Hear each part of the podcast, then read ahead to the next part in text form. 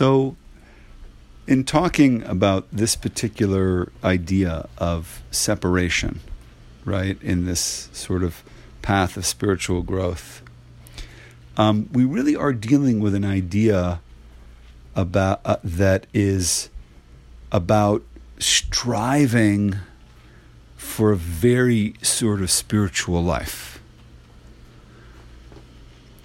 Uh, let me just uh, uh read this little passage here, okay, and I, and I think it'll help clarify.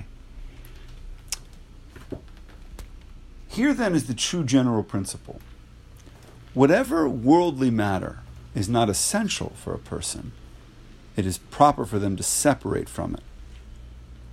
And whatever is essential to them, for whatever reason, if they separate from it, they're wrong, since that thing is necessary for them.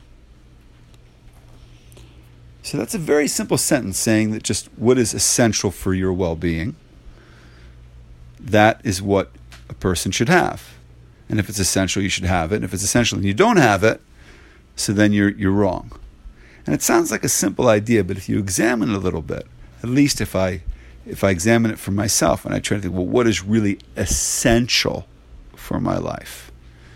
You know, is is an expensive cell phone essential?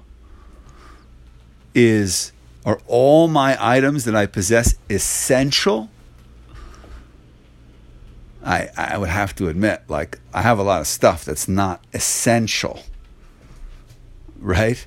So, anytime you're talking about separation, only, in other words, separating from anything that's not essential, you're talking about, you know, striving for a, very, a higher sort of spiritual existence.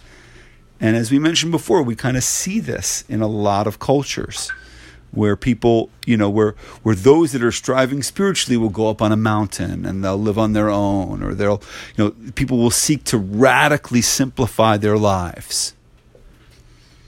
And and and in this book of of Jewish spirituality, after sort of completing a preliminary stage, Rabbi Luzzatto says that's appropriate for people that are really striving for spirituality, you know, to really rid themselves of, of, of, of worldly possessions and worldly occupations that are not really essential.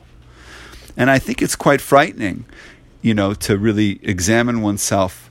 I don't know if I don't know it's quite frightening, but it's certainly interesting to examine oneself and think about, well, what do I actually need?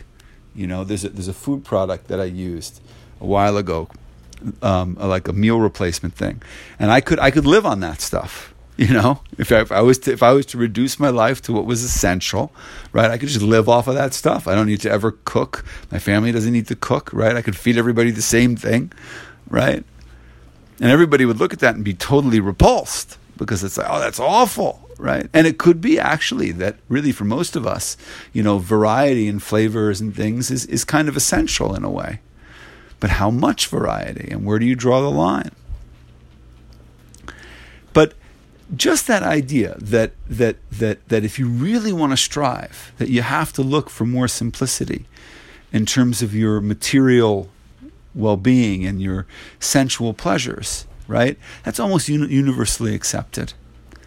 But it's important to know that when Rabbi Luzzatto explains this concept, he really says that to really make a commitment to this type of simplicity is not for everybody.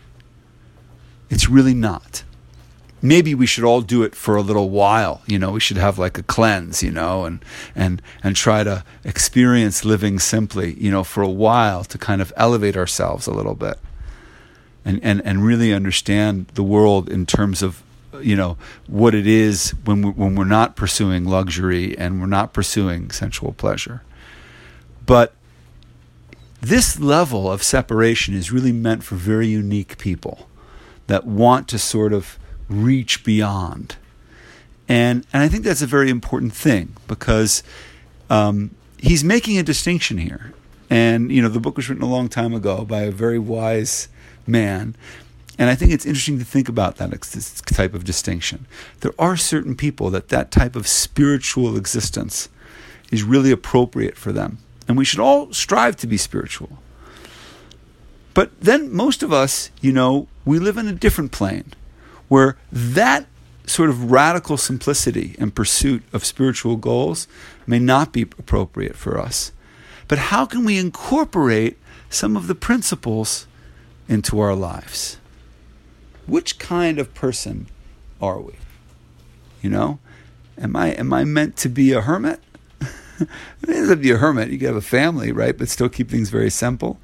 Or am I meant, you know, or is that life not for me? In which case, how can I how can I try to grab onto little elements of simplicity in my life um, in order to be at least striving in some way, you know, towards a more spiritual existence?